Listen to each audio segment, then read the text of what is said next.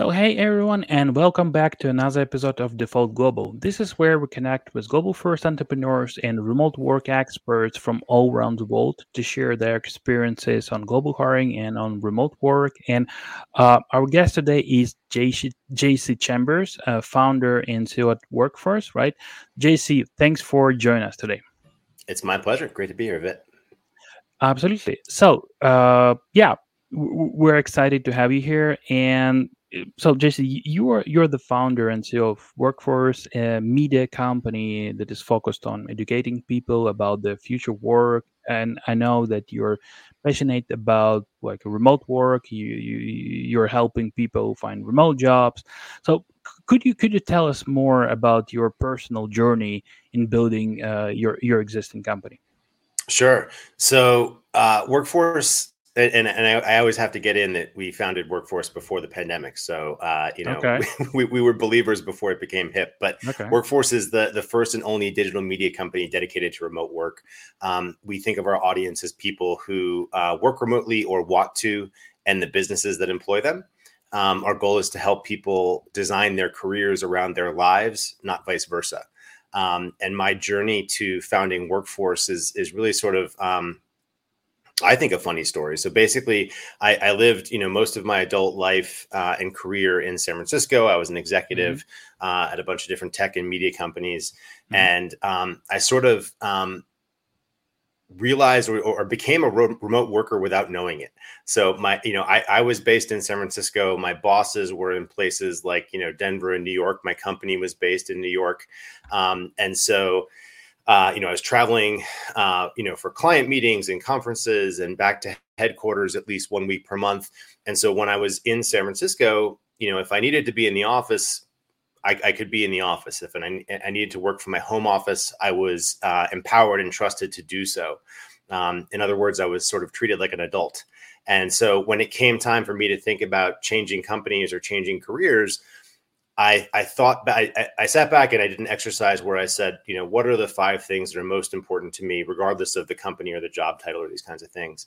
And it's silly to say, but it was only by doing that exercise that I realized I was a remote worker and that I didn't want to give up that kind of flexibility that I had enjoyed um, and, and, and I felt like made me better at my job and more successful uh, in, in my companies uh, at whatever I, I would want to do and so armed with that sort of knowledge um, I, I, went out and tried to find either other companies that were working that way or places where i could find information about how to work that way.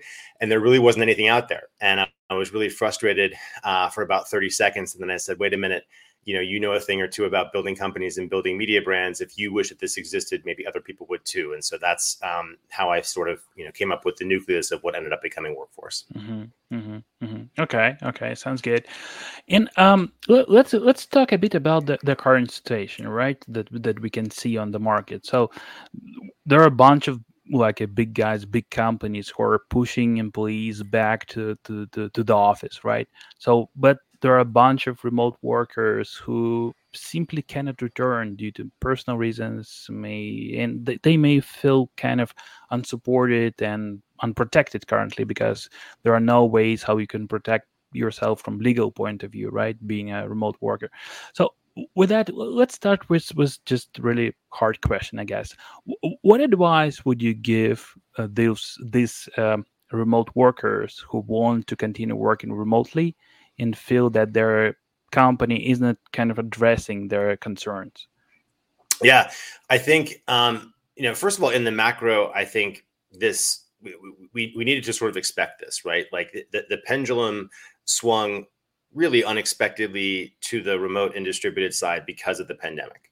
Um, and so, you know, now now the pendulum is swinging back the other direction. I think in the macro, um, the cat is out of the bag the genie is out of the bottle. Like like like once people have have seen that they can be as productive if not more productive working in a in a flexible way if not you know fully remote um, there's going to be a lot of resistance resistance to, to giving up that flexibility. And so you know what i would say to employees who are not feeling supported um, by their companies is is you know number one like like you're not alone anybody who any any leader who tells you that they have this figured out and that they know you know we're going to be flexible or we're going to be in office or this is how remote is going to work is lying because everybody's figuring it out uh, in real time and, and and learning how to uh, to make it work. The second thing that i would say to employees is uh, you know recognize that you have a lot of power in the situation. I understand that you know with the global economy the situation is different. We've seen a lot of layoffs but i think that the companies that you see that are really making noise and pushing a lot about uh, you know back to office. Like I saw an article today uh, about Google. Um, and you know, Salesforce is trying to uh, incentivize people to return to office by making contributions to charities. Like they're they're really trying to do anything that they can, the carrot and the stick, right? Um, and uh, you know, uh, it, those kinds of marquee companies, your Googles, your Amazons, your Salesforce, if they're having trouble getting people to come back to the office, then the companies that do not have those marquee names are going to have to offer the kind of flexibility that that uh, employees want if they hope to attract and retain top talent. So I think that that the employees and the talent still have a lot of power. Um, and and you know they may be feeling you know pushback from leadership, but I think they should feel empowered to push right back and say, hey, you know, you've given us mixed messages. You, you know, what, what, you told me 18 months ago that I could work from anywhere forever, and now you're telling me to come back to the office. I bought this house. What, what do you what do you want me to do? You know what I mean? Like like the, the mixed messages. You know, uh, employees yeah. I think forgiven if their heads are spinning. Yeah, um, and and considering this this kind of uh, I guess transition we're witnessing like uh, currently. Do you think that mm, companies may end up making different hiring choices about people than they otherwise make like uh, might have uh, like a year ago right? When remote work was a uh, still kind of trend.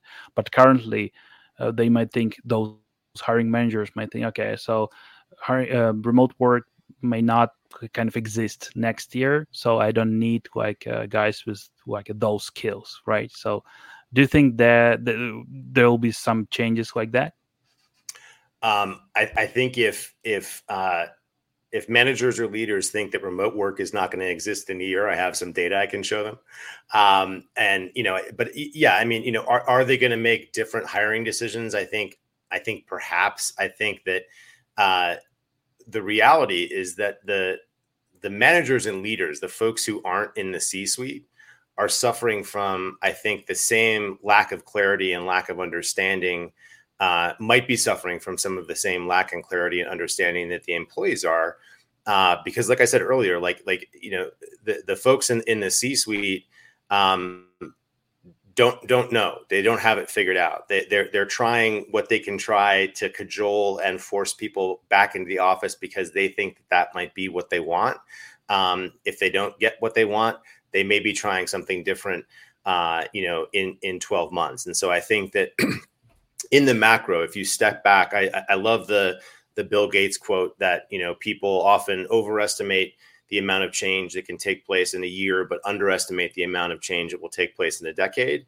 And I think if you zoom out and you think not about the next three months or six months, but you think about the next, you know, three years, um, we're going to trend more flexible. Um, and I think that you know managers and leaders who they should be focused on what is the best employee, what is the the best talent that I can bring into this position, and they should not be focused on the zip code that that you know that employee lives in. Uh, they should be trying to bring in the best and most talented people they can get for a position.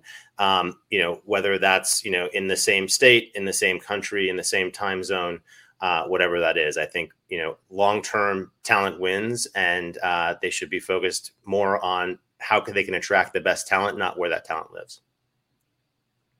Okay, and uh, speaking about flexibility, do you think currently um, it is a really strong pitch point for for companies who are competing for top talent, maybe on the um, global talent market level? Do you think it's still kind of very strong pitch point?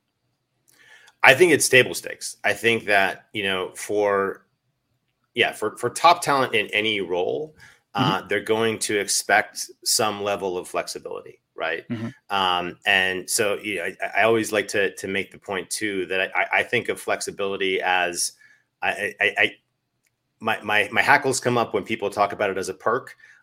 I think it's a benefit, right? Uh, it, it's mm-hmm. a benefit the same way you know companies offer uh, you know medical benefits and, and paid time off.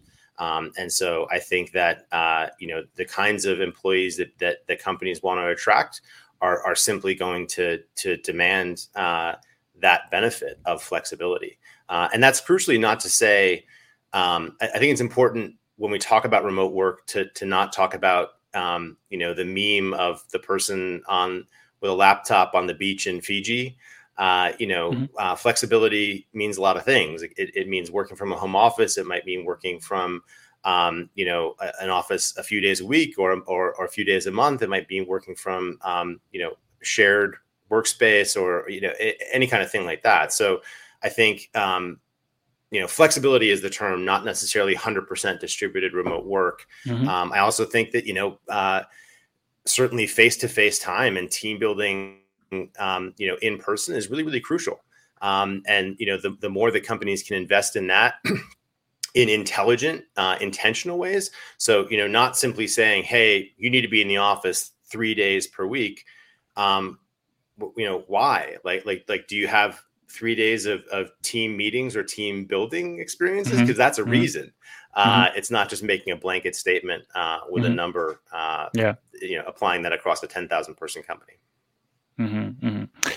But let, us let's, let's take a look um, from some other side of on this, right? So, in your opinion, what are the maybe obstacles that companies might face when offering flexibility? There are global employees, right, that, who are just based in some other countries, right?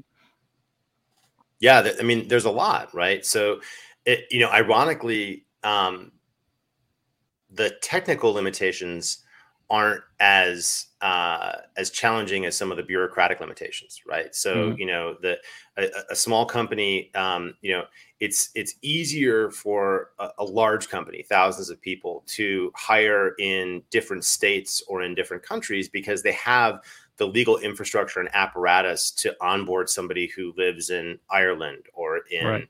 uh, Argentina.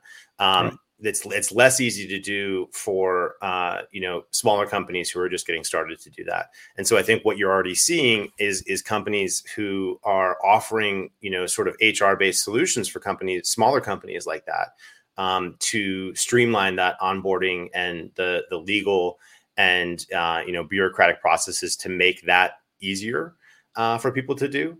Um, I think you know a, another thing that's really challenging is um, what does that do for your company culture? You know, how, do you intentionally build a company culture in a fully distributed environment when you have uh, you know different people in different locations in different countries i think that you have to be really intentional about that in a way that maybe you don't need to be if you were building a company in the 1980s in Scranton, Pennsylvania, and you had, you know, an office uh, with, you know, 30 or 40 people in an office, the culture would sort of evolve a little bit more organically.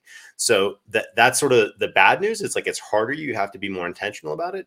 The good news is that when you are more intentional about it, you can foster the kinds of culture and the kinds of behaviors that you really value, uh, and that will make it, um, you know, longer lasting, a, a better place to work. So you know the the bad news is that it's a little bit more work up front. The good news is that like anything else when you put in a little bit more work up front you get better results longer term.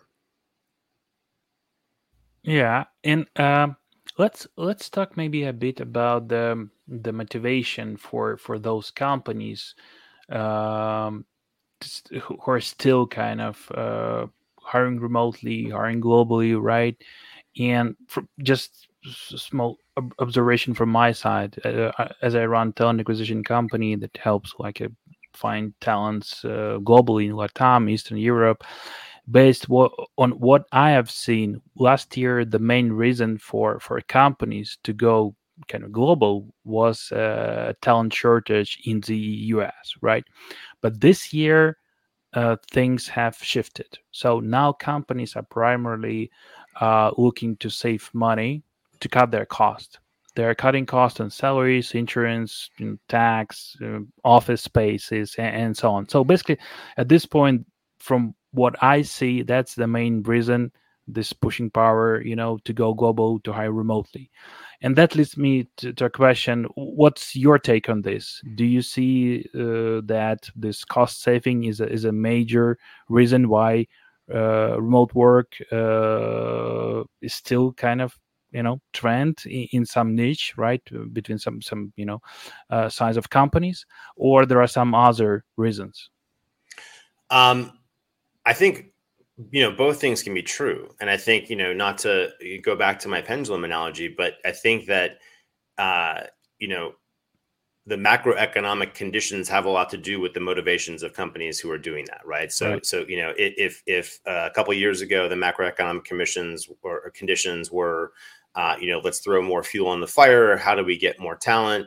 Uh, then that might be a little bit more of a motivation to you know bring in people in that case. And then now uh, companies in the us at least are and you know globally are trying to you know uh, cut you know cut corner maybe not cut, cut corners but be more efficient right uh, be right. more efficient with their spend and you know tighten uh, tighten the purse strings a little bit that might be a, a motivation as well i think that um, you know in general to to zoom back out ultimately i mean ultimately i think that the shift to remote work is going to do a lot more for globalization of talent and globalization of industry.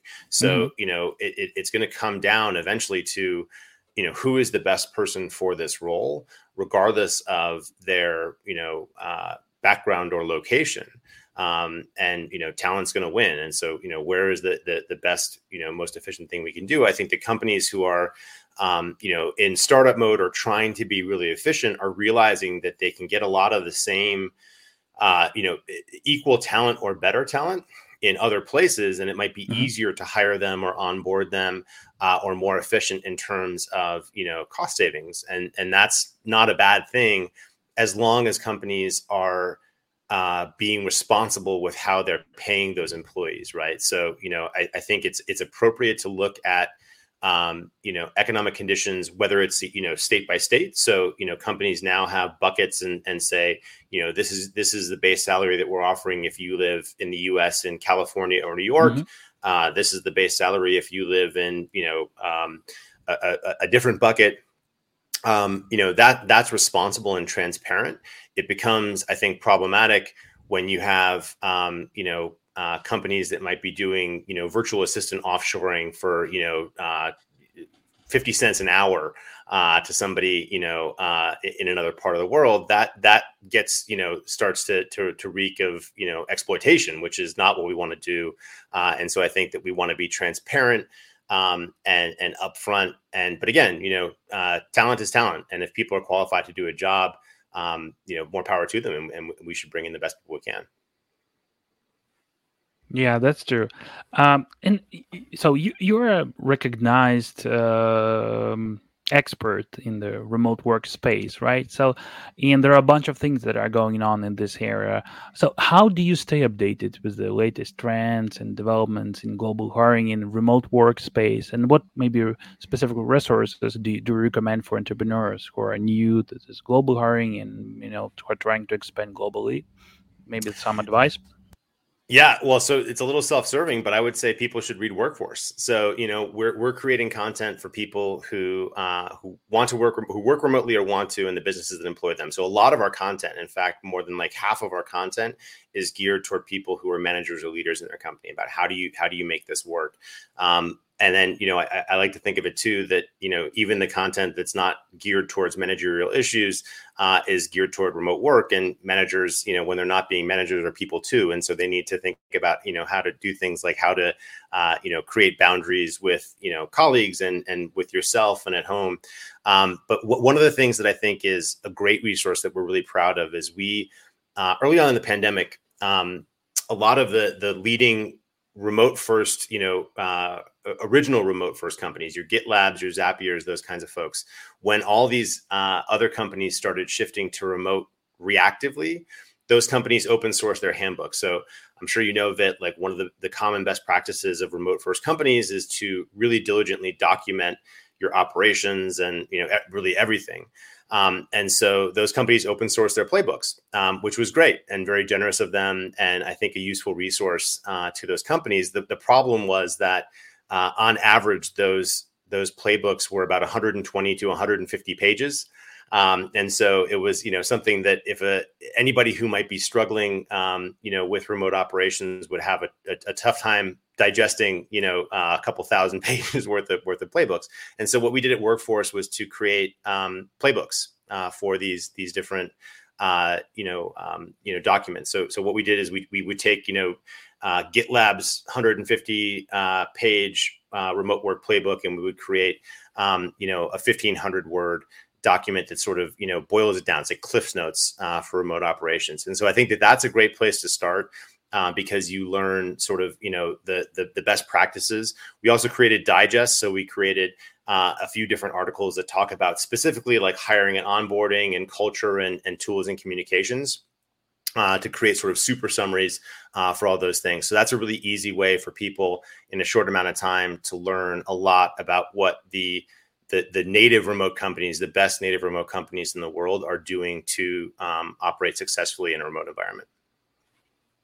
Yeah, uh, you know, from from, from my experience, uh, uh, as I already told you, I have teams in ten different countries, uh, and we are also trying to document everything. Right? Do we have tons of guides? And the biggest challenge for for for my company basically is not to kind of put together that guide, but just to, uh, you know, to to make your team follow the, that guide to read that guide right so and just uh, you know and to contribute to that guide too right yeah. so so like yeah. that that's that's the real virtuous thing is is, yeah. is when a company can create that kind of thing and, and it can foster a culture where you know once the ball is rolling the employees in the company contribute to it and and make it better uh, themselves, you know, for themselves and for you know uh, their, their, colleagues and for future employees. That's the the real, I think, ideal state. That's true. That's true. Okay, so uh, probably my last question: uh, What are top three recommendations for for companies uh, who are just starting to exploring? I mean, this uh, global hiring. Mm, what what three pieces of advice can you give to those hiring managers, to those executives, founders who are who are just you know new, newcomer to this to this space? Yeah, and th- so the first thing I would say is is um, practice acceptance, right? Like like like truly accept that that you and your company are are going to be uh, you know, remote forever. Like this is this is you know some some flavor of it, some percentage of it. Whether your company is you know flexible, uh, I don't love the the term or the or the effects of hybrid work, but you know, um, it, it, it's something that I think if if you really want to compete um, in the future of work, you need to offer flexibility uh, to your employees. Um, I, I, love to give the example of, you know, it's pretty simple to think about, like, you know, company A and company B. If company A uh, has a little bit better product and they're doing better than company B, but they're forcing their employees back to the office and their employees don't want to go, those employees might start looking for jobs at company B. And over time, company B is going to attract better talent. Better talent is going to produce better work eventually company B I think will surpass company A. And so, you know, acceptance around that and and and just you know move forward competing with that. The tactical second piece of advice I would give is tactical, which we just talked about, which is you know document everything obsessively. Um, one very tactical thing I think we can do is to create a user guide. Um, so I can provide you with a link for this Vit, but I, I, I, wrote a piece that got picked up by Fortune.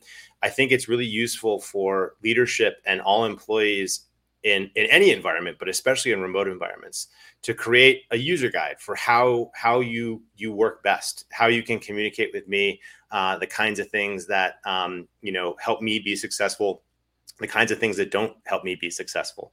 Um, and uh, that can be a great way to sort of hack or short circuit uh, a lot of the things that people would learn over time working with people uh, in a co-located or office environment. So, you know, document everything obsessively. You can create a user guide, um, but you know, it's more than just like new hire onboarding. Like, like it really is, as we just said, like creating an environment where you have, um, you know, all of your practices and all of your documentation in a place that is open source that all employees can access to consume or access to edit uh, as they see uh, the need to do so. I think that's really um, something that the best remote first companies do uh, and, and is really an ideal state that you can foster um, as, as a remote leader. The last thing, um, it's a simple thing, it's a soundbite. uh, but it's something that I think people really need to understand uh, and appreciate, which is to measure output, not input.